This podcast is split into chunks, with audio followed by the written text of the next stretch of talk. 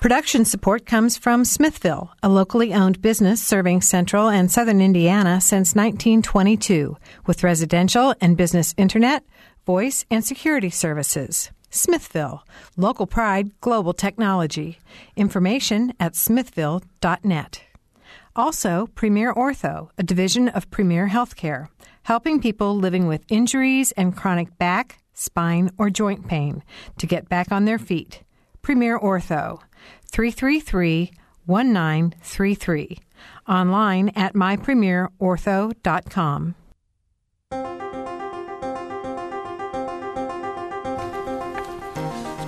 Welcome to Noon Edition. I'm Bob Zaltsberg, editor of the Herald Times.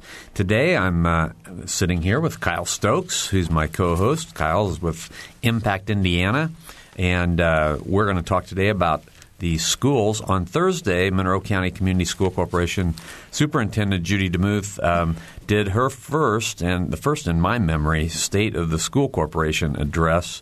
Uh, today, we're going to expand that discussion about the Monroe County schools and those issues by talking about uh, southern, south central Indiana schools, uh, including Brown County, Lighthouse Christian, and the MCCSC, and just school issues in general. We have three guests in the studio with us. David Schaefer has returned. David is the Brown County School Superintendent. We're glad to have him back.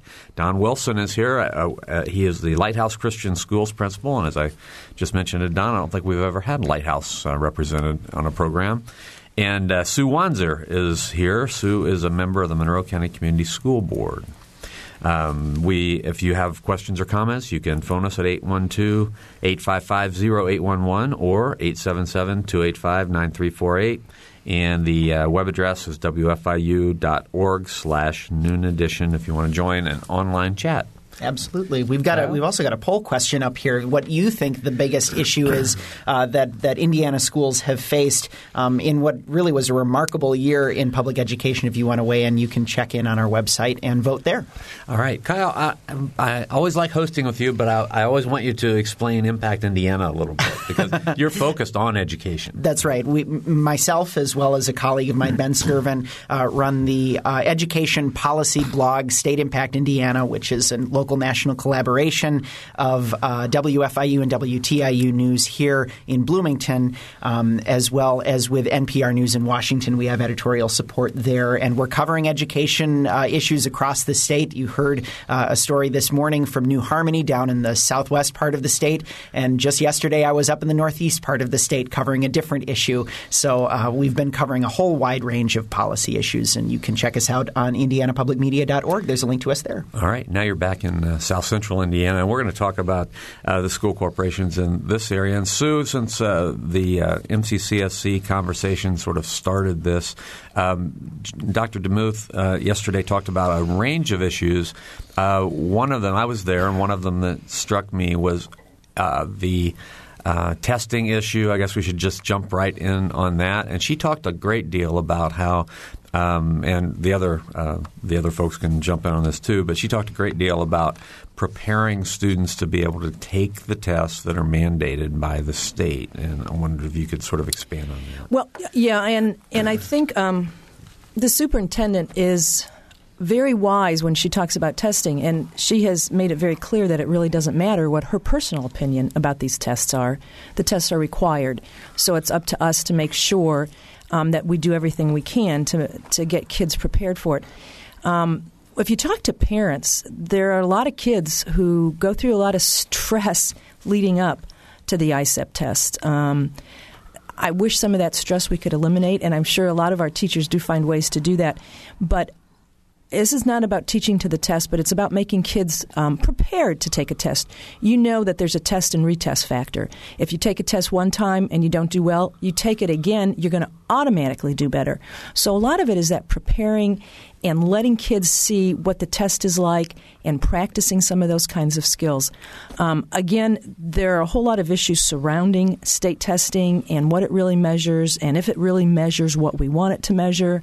Um, but the fact of the matter is, the the requirement is we have to take the ISTEP test in this state. Mm-hmm. And David, your school corporation also has to take it. Is it? Uh, do you have a sort of a similar philosophy that whether you like it or not, you need to make sure that those kids are prepared? I, I would agree with what uh, Sue said. The um, testing is a reality at this point. Uh, accountability is a reality for us, and, and that's not really a bad thing.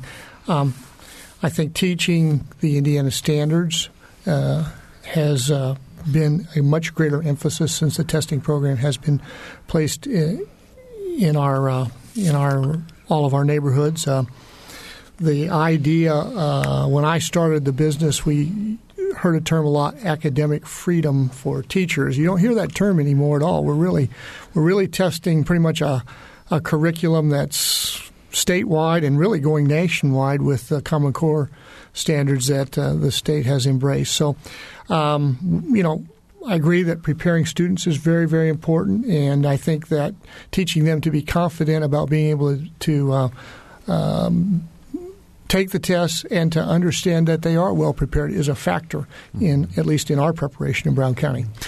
Don from Lighthouse, I want to know how this is. Is this relevant to you, and, and how how do you when you see the state standards, how does that relate to what you're doing?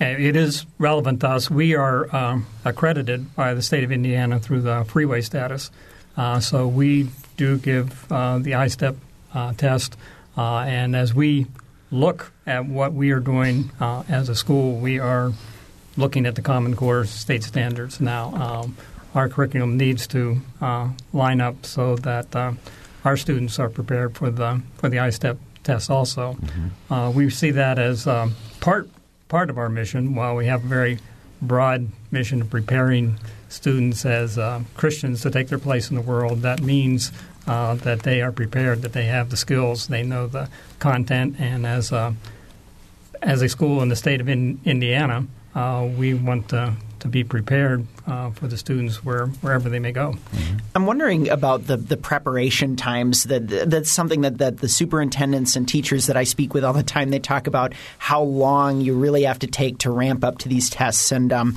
I, I, guess I could start with you, Mr. Schaefer, and if you could just talk about what that preparation time looks like in Brown County schools, that ramp up to test time, and and whether or not that sort of it, it sort of becomes a, a myopic focus of the school district, if I can use that word, like you're really going down this one track of going after just these tests and other things, other educationally important things fall for the wayside for the month or month and a half before the test?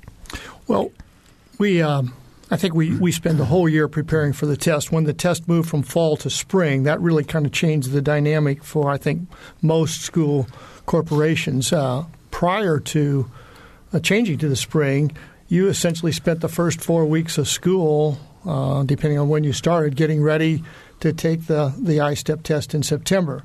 Now that it's a spring test, I think that we obviously still have a review process at the beginning of the year to address uh, uh, concepts that students may have lost over the summertime. But I think the preparation is throughout the year. I don't know that I feel like we have a, a specific ramp up um, set of uh, practices that we're following as we as we move up to the to the testing uh, dates. I think rather um, our teachers are, are checking on whether or not they have reached as many of the standards as they feel like they, they need to have reached in order to have the kids ready. Sue Wanzer, what do you think? Uh, what are you hearing from parents and teachers? I mean, you speak about uh, you know the, the test anxiety, that the issues that that brings up. What do you hear about test preparation that the, the, the from from teachers and, and parents and even students who might be interested in the issue? Yeah, it's a good question, Kyle. Um, because there's a lot of different feelings out there. Um, I have recently been communicating with parents who are concerned, you know, especially when you talk about a ramp up and a preparation for testing, and are other things falling by the wayside? Um, are we spending so much time getting ready for a test that we're missing the other things? And there are some parents who would like to opt out of the I-STEP testing. Um, I, they're looking for um, other support and other people throughout the state who feel the same way. And again, I'll go back to whatever I think of the testing, which I don't value a whole lot. I, I value it as one one measure, one piece of how we measure success, one small piece. But if we don't, if our students don't participate in the I-STEP, it counts against that school. Counts against the school, it could mean that we don't make adequate yearly progress. We don't make adequate yearly progress, the state takes over. Now, that's a real loss of local control. So if people are concerned about um, local control, I think maybe instead of opting out of a test, we need to have a statewide conversation about is this kind of testing measuring what we want it to measure? And not just do it on a local basis, but do that statewide. Mm-hmm. I wanted to ask about timing of the test uh, as well, because I, I, I, was I was struck yesterday when uh, Dr. DeMuth was asked about the length of the school year. Uh, we'll get into that in a, in a bit too, but. Um, but she talked about how a lot of people are moving earlier, starting earlier because they just want more time in school before the test occurs. Yet we have a, a legislator that has a bill uh, in the legislature that would mandate that all school corporations in the state would start after Labor Day. Um, so I, I, wanted to see you know what you think about those two issues sort of converging. First of all, should I mean should the state be telling uh, the school corporations when they should start? And secondly, uh, is it the, this idea of starting earlier to help get kids prepared whenever the test is is that a valid sort valid concern, David? Uh, let me take the second part of that first. I, I think Dr. DeMuth made a, a very good point uh, in her presentation last night that uh, uh, the longer that you have to prepare for a test or any project, in theory, the better prepared you're going to be for it.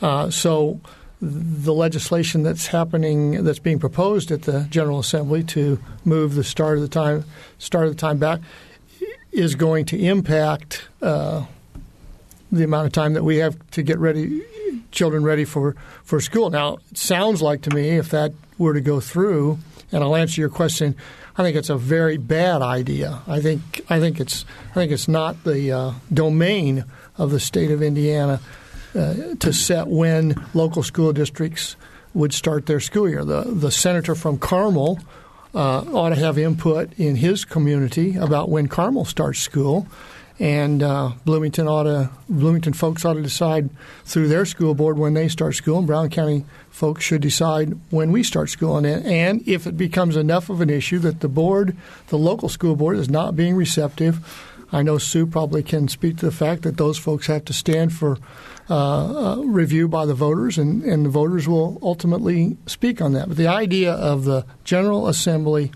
taking the authority away from the local school board to set the start of the school year, in my mind, is absolutely a waste of time by the General Assembly. I think there are very many state issues that are much more important for them to deal with. It comes rolled in a package of, of a whole bunch of different legislation. I mean, you know, all the way up to class basketball, which is right. sort of a, you know, it's all kind of rolled into one ball there. But uh, uh, relevant to the school calendar issue is that it also allows flexibility in the school calendar for, for districts that or for schools that are receiving A ratings. Um, on the other hand, is you want to say, yeah, there's there's there's the need for local control, and that a Labor Day provision would take away local control. Aren't there also parts of the same bill that allow for greater flexibility for local schools? Well, and, and you know, let's talk about let's talk about uh, uh, the proposal which suggests that uh, school years could be reduced if the local schools are a rated or achieve, achieving. Uh, I thought some years ago we were all in agreement that uh, it was a good thing to move from 175 student days to 180 days. I suspect as we go around the table here, most of us, uh, the, the, educators at least, and the people I talk to, would be in agreement that if we had boys and girls in school longer than 180 days, we ought to be able to do more with them. We ought to be able to take them further in the curriculum. Some of the debate about how well the United States education system is doing versus foreign education systems relates to the fact that our school years are dramatically shorter. So, I, where the senator from Carmel is coming from on that one, that's the first time I've heard that one. I don't quite understand that. We have a clip from uh, Dr. DeMuth yesterday where she sort of she addressed the 180 days, and we're going to play that now. We are very fortunate to have the type of technology that we have. We're working on that. We're strengthening that and it really assists both our staff and our students. I think we uh, we we had a little glitch there. We played the wrong the, the, wrong track. Uh, we needed to get number two uh, there. But anyway, she she had talked about 180 days being something that, uh, quite honestly, she said right now she doesn't see that being. Um, uh, th- that's going to change just because financially it's it's not possible. Well, well, that that's a really good point. And um, like David, I really thought that at some point we would talk about extending school years. Um, we're falling behind other countries. Um, we're no longer an agrarian society where we have to take summer times off to go out and harvest the crops or plant the crops. Um, we're able to um, to do year round or balance calendars or, or, add days in, but Dr. DeMuth was right. Um, right now, we don't have the money to be able to pay staff, to be able to pay um, to have school extended any more days. But the whole start and stop time really amuses me because people are, who are in, around my age range, which most of us here are probably, for some reason, people think they remember when they were a kid, they didn't go to school until after Labor Day and they ended before Memorial Day. I have no idea if that's true, but for some reason, that's what everybody thinks it's supposed to be. You can't get in 180 days doing that. So we either have to start before Labor Day or end after Memorial Day. And it's a struggle no matter which way you want to go. Mm-hmm. Don Wilson, I, I want to see if we can bring you into this and see if it if, if this affects you at all. I can just think of the potential for, I, I, mean, with the way that a lot of schools will try and align, if you live in a college town, they'll try and align schedules with the college. I mean, if it sort of moves down the line, I know that, you know, St. Charles uh, Academy tried to align their schedule more closely with MCCSC, and they had to go through the state board to do that. Is that something that affects you if, if we're talking about changing the length of the school calendar? It does affect us. We certainly try to align uh, both with uh, Monroe County, particularly. Uh, since we're located here, most of our students are, are located there. We have many of our families that have students in our school also have students in the public school, so they really uh, prefer to have the schedules um, be the same. And uh, we also have a lot of our families that are connected with IU in, in some way, so uh, we watch their calendar very, very carefully. So what they do does does affect us. Okay. If you have questions about uh, issues involving education in our area, please give us a call, 855-0811, uh, toll free, 877-285-9348, and wfiu.org slash noon edition is the website if you want to join a live chat or answer our poll question. Yeah, what do you think is the top issue for Indiana schools? We've got four options up on our poll today. It's test scores and performance funding, diversity, and school schedules. If you want to weigh in, you can log onto that website. All right. If we have that uh, clip from from Dr. DeMuth on the school schedule, we'll just we'll just play that right now. Our students do attend 180 school days, um, and quite honestly, um, right now I don't see that being um, any movement on that. Financially, uh, it's not being talked to about, and financially, I don't think uh, they we can afford it. Yeah, I, I think uh, David Schaefer mentioned before that you know we have talked about in Indiana whether 180 days was enough, but it's just there just isn't any money to, to do anything mm-hmm. else. So one of one of the other issues that, that sort of comes out it's similar to the calendar but uh, different in another way is is the student count date proposal that's sort of meandering through and it depends on how many count dates we end up with but just to back up i mean the count there's a count date every single year, and then a district state funding is tied to that count date. Um, and now the, the state is proposing, or legislature is proposing, maybe adding a second count date, maybe even a third count date. There was even a speaker in, in the in the state house this this past week who suggested doing monthly count dates. Um, I, I, wonder, uh, David Schaefer, if you can sort of talk about how that would impact the schools to have two count dates or even more count dates added uh, into your uh, budget process. Well, for for Brown County, interestingly, and I've I've worked here in Brown County seven. This is my seventeenth year. Um, for whatever reason, we seem to hit our high student count number at the beginning of the year. So as the year goes along, and I, I think it has to do with the rural nature of Brown County, the availability of housing, uh, the availability of uh, people who are uh, transient people who move into an area where there are not a lot of jobs per se right in that area. We hit our high water mark at the beginning of the year. So multiple count days for us would probably have a negative financial impact. We happen to be fortunate to, that uh, the, the, the the date that's counted is near our our high water mark. Uh, another school corporation probably is going to be different. Urban school corporations may have a, a, a variable uh, on that, uh, uh, and I understand. You know, I understand what the debate is. Should you know, should that money stay with the student once uh, once your your student population decreases? That that really is, I think, the essence of that uh, multiple count day issue. Yeah, and I'm sorry that you would lose some money, but in MCCSC we would probably gain some money. So um, you would be in favor of it, and I might be opposed to it. yeah, because we know that um, that we gain students um, throughout the year, and they're coming from other places, but we never get the funding for them. So the folks that you might be losing, that you get the money for, um, we're gaining, but then we don't get any funding for it. So. Um, and to be really honest, um, David would have to a- answer this. I don't know what kind of time and effort goes into um, administratively doing those count dates. So whether or not that's worth it to do three or four, I really think we need to do at least one a semester. Where are the kids coming back from? Well, some some of them might be leaving private schools. Some of them, especially in a community like Bloomington, we have a lot of people come in at semester break um, with faculty or grad students. So they come in from a lot of places. We're going to talk in the second half of the program about vouchers because that's that's sort of related with you know where the uh, money following the, the students. But before we, uh, we we're going to break in about a couple of minutes. But I want to talk about the length of the school day. We've talked about the length of the school year. Obviously, Sue, that's a big issue. And in uh, the MCCSC, you added I think uh, 45 minutes to the school day for elementary school mm-hmm. and 35 for high school kids. And it's been sort of controversial among parents, I guess, the, the, the way you set up the schedule, and also just I've I've heard from some teachers, some parents who just don't think the extra time is of value, and and I wanted to, to get your your feedback on that, and the other the other folks about the longer school day. Uh, you know what? I've heard the same thing too, Bob, and. For the 11 years I've been on the school board, the one thing I've heard most often from people is we need to lengthen the school day. Um, we were really fortunate a year ago when we um, uh, crafted the the new um, teacher contract that they were willing to put in that extra time for really literally no extra money. Um, they knew that they were putting in that extra time anyway, so why not do it um, in the classroom with the kids?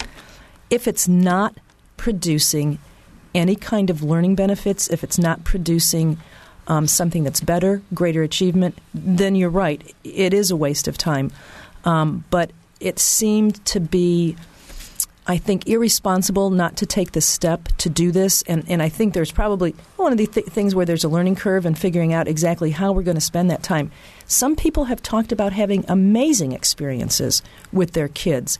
Um, not just kids who need um, intervention and specific help, but people who, but kids who are already succeeding and now they get a chance for enrichment. Um, it could depend on the school, it could depend on the teacher, it could depend on the child. Um, but fortunately, um, our superintendent put together a committee that's looking at the longer school day, um, taking some data that some Kelley MBA students gathered, working also with the Center on Education from um, the School of Education uh, Center for um, Evaluation from the School of Education, and that data is going to be reviewed by this broad-based citizen um, committee to really look at is it doing what we thought it would do? Are we gaining something from this? And are there are there ways we can do it better? And should we change it? Should we lengthen it? Should we shorten it? What do we do with the schedule? Just to review, what David, how long is the uh, school day in Brown County?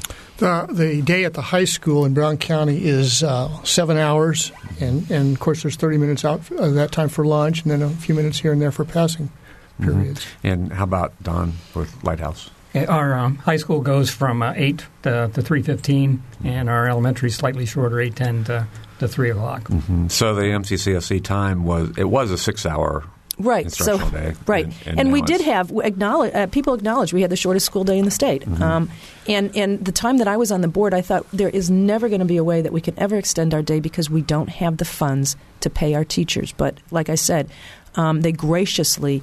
Um, acknowledged that this was needed and they were willing to put in that extra time. All right. Sue Wanzer from the Monroe County Community School Board is here. Don Wilson, the Lighthouse Christian Schools principal, and David Schaefer, Brown County Schools Superintendent. Uh, you're listening to Noon Edition. We'll be right back.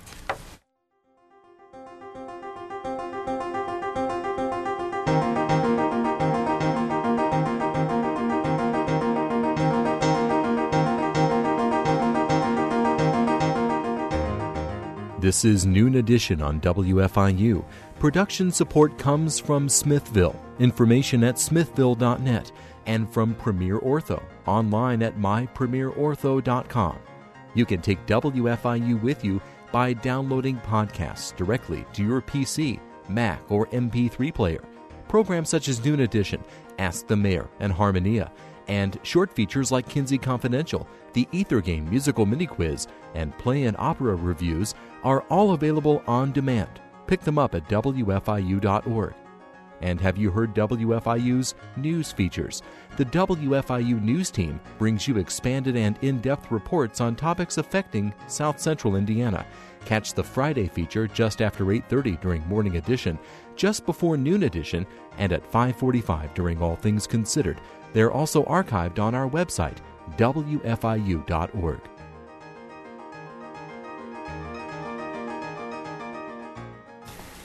Welcome back to Noon Edition. I'm Bob Zaltsberg from the Herald Times, along with co-host Kyle Stokes, Impact Indiana reporter. Uh, we're talking about issues involving the school corporations, public schools, and private schools in our, our area. With us in the studio are David Schaefer, the Brown County School Superintendent, Don Wilson, Lighthouse Christian Schools Principal, and Sue Wanzer, a member of the Monroe County Community School Corporation Board. You can join us on the program by calling 855-0811 in Bloomington or 877-285-9348 from outside of the Bloomington calling area.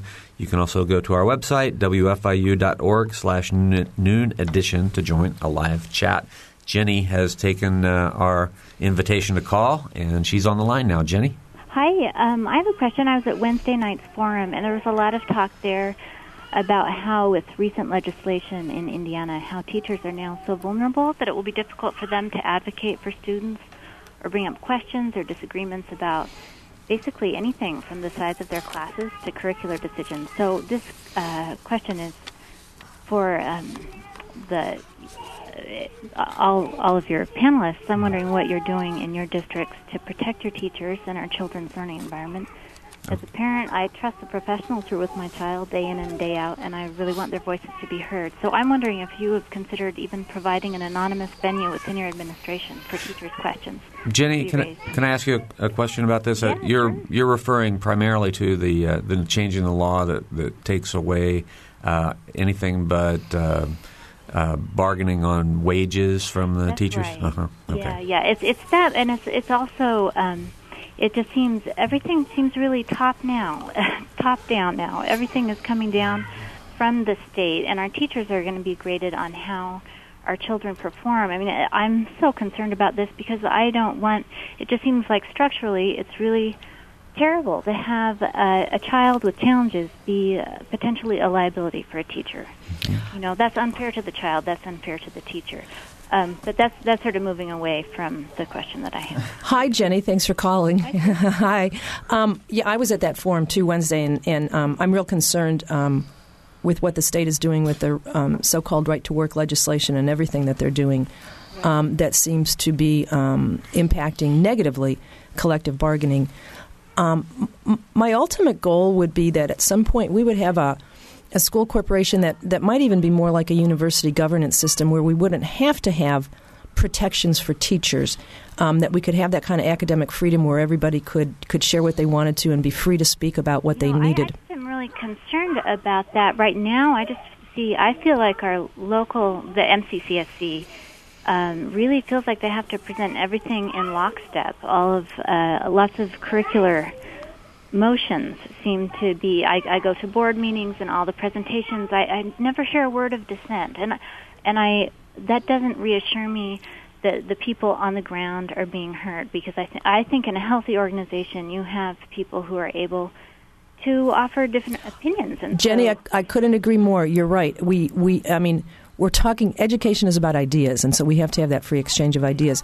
Um, you should have been. We had an organizational meeting yesterday. It was a short meeting, but I dissented, so you should have been there. you would have seen some dissent. But I understand what you're saying, and we've got to get away from that. We've got to be able to protect people's freedom to talk and share information. And um, I, even if there is legislation that um, limits what the collective bargaining process is about, I would like to see us do some things locally that still protects teachers' rights to share information and to disagree.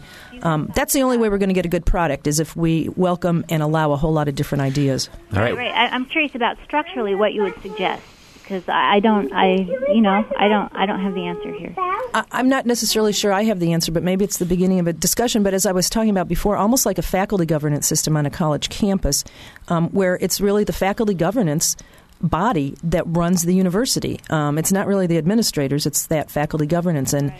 if public education could ever move towards something like that, um, I think it might be very healthy for our teachers. Right. Right. Well, I Or maybe my, my colleagues here have some ideas about how to do that better. I mean, I'd like to throw it out to to you, uh, David, and as well to you, Don, about about just sort of the ideas that have been coming down from the state in terms of this real march towards accountability on testing and and and putting a lot of emphasis on that testing. Um, I, I mean, the, you know, yes, this is the reality that we have to live with, but. Um, you know, I think there are some, you know, even people with the state who would say to you, like, some of these accountability measures are not airtight and perfect, at least as they've been administered so far, and they're making changes.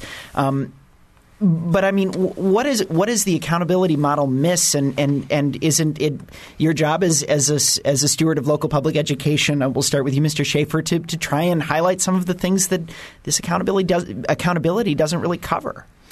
Uh, sure, it's our job to do that. It, it's our job to, I think, agree with Sue to, to dissent when we when we feel like uh, a dissent is important on some of the initiatives that are coming out of the uh, Department of Education and the and the General Assembly, and probably we've expressed some of that already today. Um, I think the issue on uh, what the caller, what uh, Jenny is speaking about, is more an issue of the teacher evaluation form.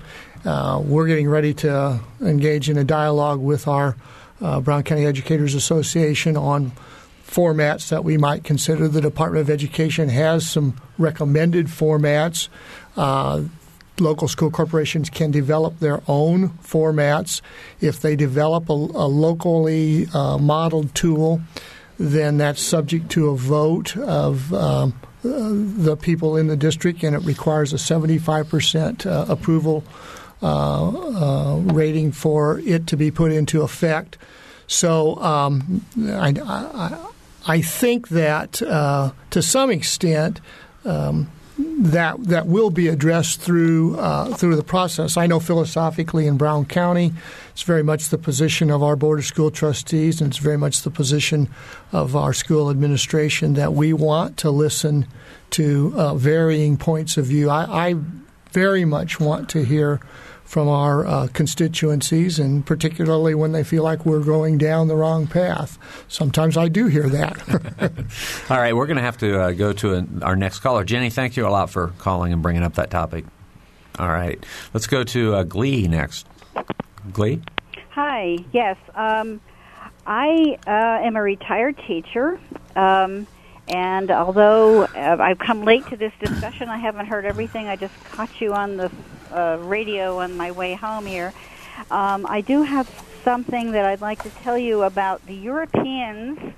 Uh, my mother used to say comparisons are odious, but I think one reason that that they do better uh, in general than we do is that they arrange the school days uh, differently than we do. I, I once figured out with colleagues in Germany that w- our students actually meet the same number of hours during the year as theirs do, but they have a six-week break in the summer. They have many more, um, like three three-day breaks or week-long breaks during the year.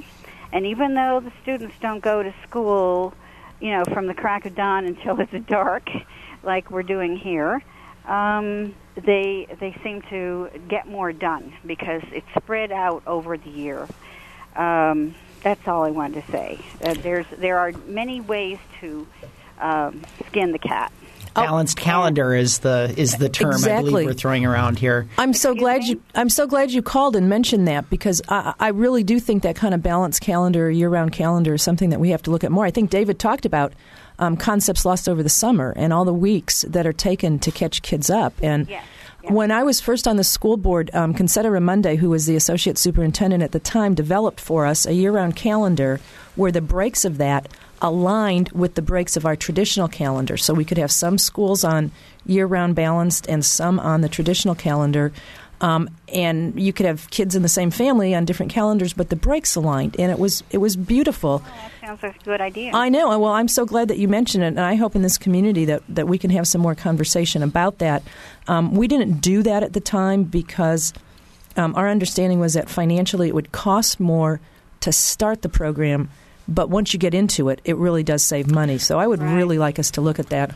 I also I also used to teach. You know, I taught high school. Uh, well, I taught, taught K through 14 for 30 years, and um, one time we were on a block schedule and we had to cram, you know, into 90 minutes what we were supposed to do in three days, and it was it was insane. And um, well, anyway, that's that's all I have to say. Thank you. Da- David Schaefer, Brown County has a balanced schedule, don't you? Well, of sorts. We've we've en- we engaged in a months long conversation this past uh, uh, spring and summer over over going to a balanced calendar. In the end, I would say we used uh, we we have termed ours a balanced calendar, but it's really a hybrid type of calendar. We have a a, a week long break in the fall that we did not have before. We still have the Christmas break. Um, and we still have a one week long break in uh, the springtime.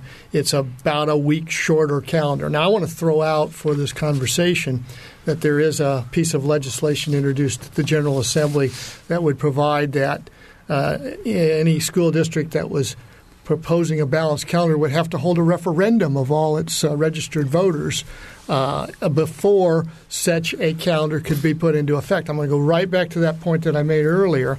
That's the calendar is a is a matter of local governance for the local school board, and the idea of mandating by law a referendum for the local school board to establish a balanced calendar, balanced calendar, in my mind, is you know borders on ludicrous.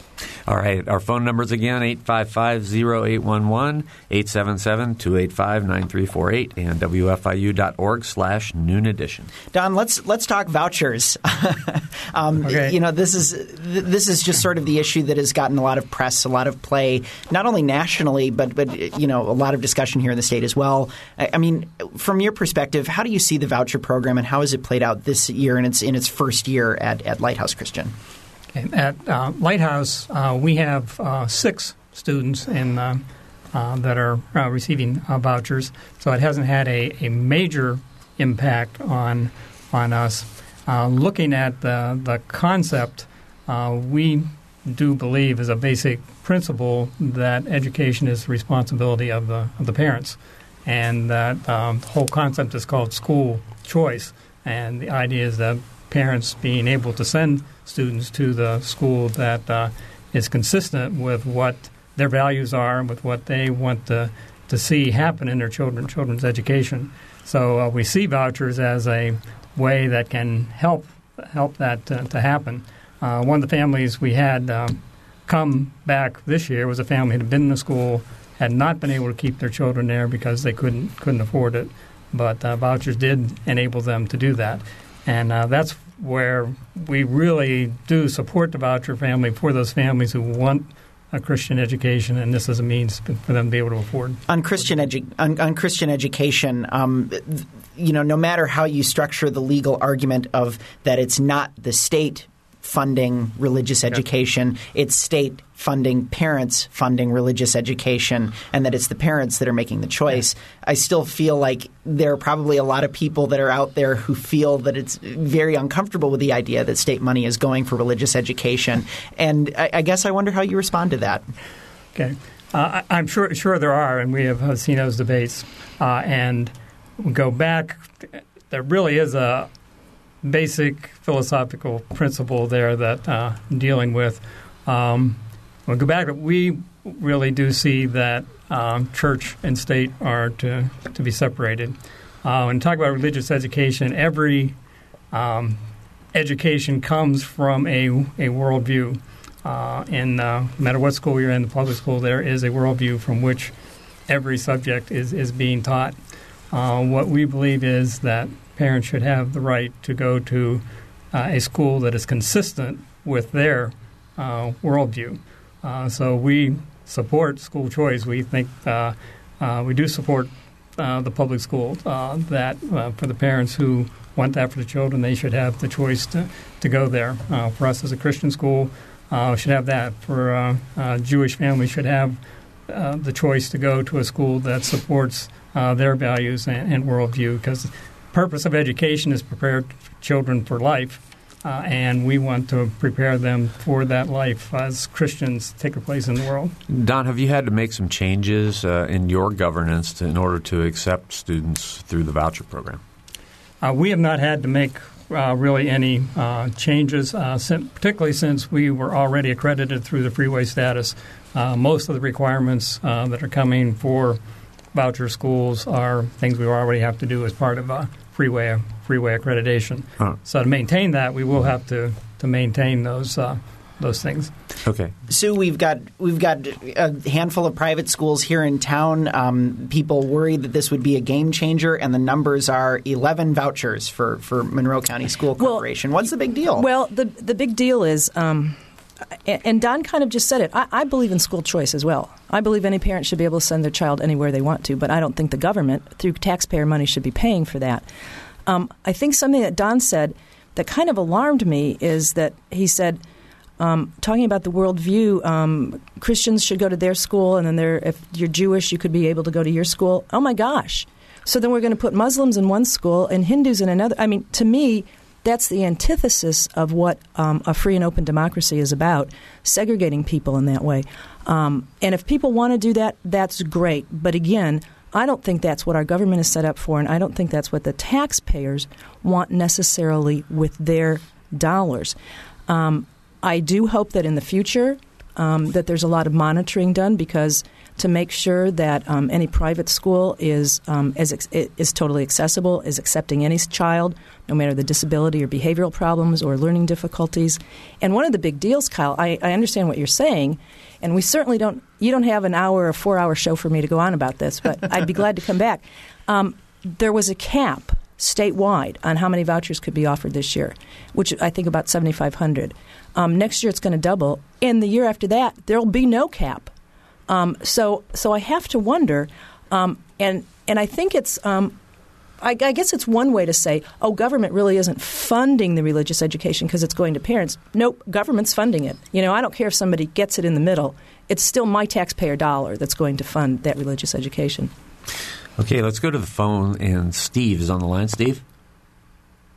Oh, oh, we lost Steve right away. So then we can go to David Schaefer and see if you have some comments on the voucher system. Well, uh, obviously, I'm talking as a public school educator, so I'm going to qualify the answer w- w- for all of our listeners who, you know, understand where I would be coming from. I also have the historical perspective of having attended a parochial school from grades one through eight, so I have a, a very uh, soft place in my heart for a Christian day school education. I think it was a really great program for me personally. Um, but I philosophically do not believe in the concept of the voucher. I don't believe that uh, tax money should follow um, students whose parents make the choice to send them to parochial schools uh, to the parochial schools because of the separation of church and state issue. Mm-hmm. All right, we have about ten minutes to go. So if you want, if you have a question, you want to join us or make a comment, 855-0811 in Bloomington or 877-285-9348 outside of the Bloomington calling area. You can also go to the website wfiu.org slash noon edition to join the conversation there, or even participate in a poll.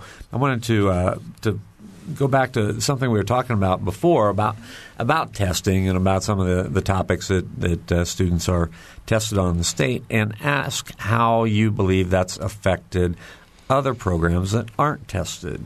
I know, Sue, we were talking before the program about all the kids that uh, were at the breakfast meeting yesterday, kids from Habitat uh, who are in the Habitat program, kids who are making robots, those kind of uh, those kind of things.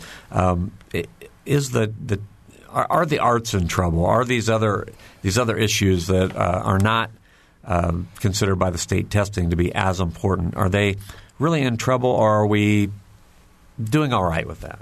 They could be in trouble. Um, I think in a community like Bloomington, I'm not sure the arts necessarily would ever be in trouble, but when we went through the period where we um, defunded our extracurricular activities and we were taking it through donations, you know, there were some people at that time who said, extracurriculars are so important to our kids and their learning. I would rather you spend the money on that and take money away, maybe, from some of the arts programs.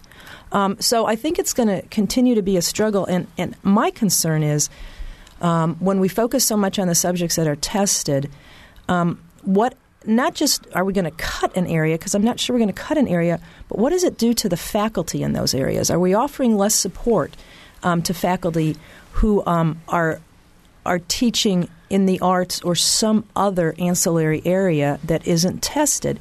And do do we not um, have an obligation to, to those faculty as much as we do any other faculty because we know that all of these things combined really probably contribute to a higher test score. We know music helps with math, um, and an all round, an all round, uh, well rounded, educated person. So, Bob, it's it's a great question. I don't think we're in trouble right now, but yes, that that could be something that falls by the wayside, especially as we keep referring to the state having control. Who knows? My gosh, maybe at some point the state's going to say, no, you can't teach art anymore because you can only te- teach math, math and English. I don't know. Well, just to just to try and play devil's advocate to the state argument. I, I okay. mean, you know, in in their in what they've set up in their grading system where you give every school a letter grade. They say that next year what you'll incorporate are things like graduation rates. It's not going to be all testing. Um, it'll measure things like student growth. And but but beyond that, what it does is it get it gets rid of AYP. It gets rid of the thing that has,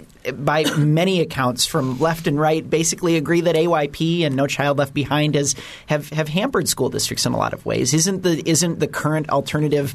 It's not by all means desirable in terms of of of, of, talking about the things that you're talking about, making sure that you have things beyond the testing oh. scope. But but we're not talking about all tests anymore. Right, exactly. And we do have to talk about um, a lot of different things building in. And my understanding, Kyle, for that grading that's going to happen it, is that there's going to be statistical statistical quotas. So no matter how well a school does, there's going to be a third who score high and a third who score low because they're going to just the lowest schools are going to be marked as low achieving. I don't understand the whole idea of competition in education. Competition doesn't fit in with education. If we are all achieving, why are some then put at the bottom if we're all achieving well. And I think that's what we need to do is start looking at schools and school corporations individually and how well they're doing and how well they're growing. Um, in order to grade schools, instead of just putting you on a little bell curve and saying the bottom third are going to be called low achieving. Don, the competition thing plays into things like choice. I mean, competition is what the is what the, the, the voucher program is supposed to help foster. Um, what do you think about that? I, that competition uh, certainly can be a good thing in improving what's going on. Uh, one thing I was thinking as um, Sue was talking, the idea of the place uh, that the arts and things like that have in our education is really vital. As um, our scores are compared uh, to those in other other countries, uh, look at how much higher some are scored, and yet many of those countries are sending their students here because of those components that are lacking in that kind of education.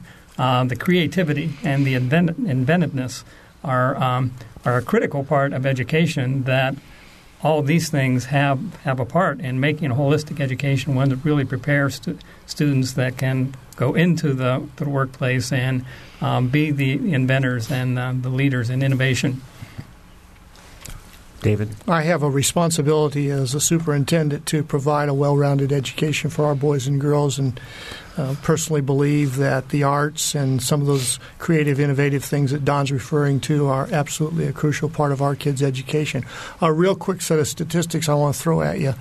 Two years ago, Brown County High School had an 89.9% graduation rate. Last year, they increased that to 90.1 or 2 percent we didn't make AYP because our improvement was not significant enough under the AYP rule, and so therefore a school that really would have earned an A rating last year, Brown County High School earned actually a C rating. So, you know, whatever system we use, it's important to try to set it up so that it doesn't have those kind of inherent un- unfairnesses built into it. And here's my suggestion that instead of letting lawmakers devise a way to grade schools, that we bring educators in the state together and let them figure out if there's a way to do that and let them be the ones instead of legislators who really don't understand a whole lot about the complexities of education. Shouldn't it perhaps be a mix? well, it's yeah, because eventually it's going to have to go to the legislature. Yeah. Legislature, but you know, I would really like to see those concepts developed by our educators who really understand um, how you demonstrate and how and, and, and how you can grade, I guess, or I guess maybe how you demonstrate how learning occurs. Mm-hmm. And, and let's let our educators do that. We have uh, less than three minutes to go, so you have less than a minute each to tell me what keeps you up at night as an educator. What are the, what's the biggest issue that, that you're concerned about? Don, you want to start? Okay. Uh, right now, these changes are. Um, I'm new. Yeah, this I've just been here for a year and a half uh, learning the system and the changes that are taking place on all of these things are having a bigger and bigger impact. And um, it is somewhat overwhelming to look at what, as particularly in our small school, limited number of people to work on these things. How much of this mm-hmm. are we going to have to do? How much can we get done? How are we going to do it? Okay, David. I'd say what keeps me up at night is trying to uh, deal with some of the answers that don't have that some of the questions that don't have easy answers to them and and uh, we haven't really talked much about the the new teacher evaluation model trying to find mm-hmm. a fair way to evaluate teachers and also involved in what's upcoming with collective bargaining. Uh, we're going to change the way we we uh, compensate our teachers I want to find a fair way to reasonably compensate and fairly compensate our teachers who really are the ones that are doing the education. Okay, so 30 seconds. Um, probably the privatization that's going on um, in this state and, and the, the push to really try to pit one school against another so we can call you better and we're going to give you more money and we're going to give less money to the school that really needs it. And I would also say compensation for our staff. Um, in the 80s, Governor Orr said that we need to pay our teachers better, professionalize the profession, and so that we get the best and the brightest. I think we've got to return to that philosophy in the way we treat our teachers. All right. It's been a terrific discussion today. I really appreciate all three of you being here David Schaefer from Brown County, Don Wilson from Lighthouse Christian, and Sue Wanzer from the Monroe County Community School Corporation Board. Uh, for Kyle Stokes for sitting in. Thank you for sitting in for Mary Catherine Always today. fun. All right. For Kyle, producer Gretchen Frazee, and engineer Mike Pashkash, I'm Bob Zaltsberg. Thanks for listening.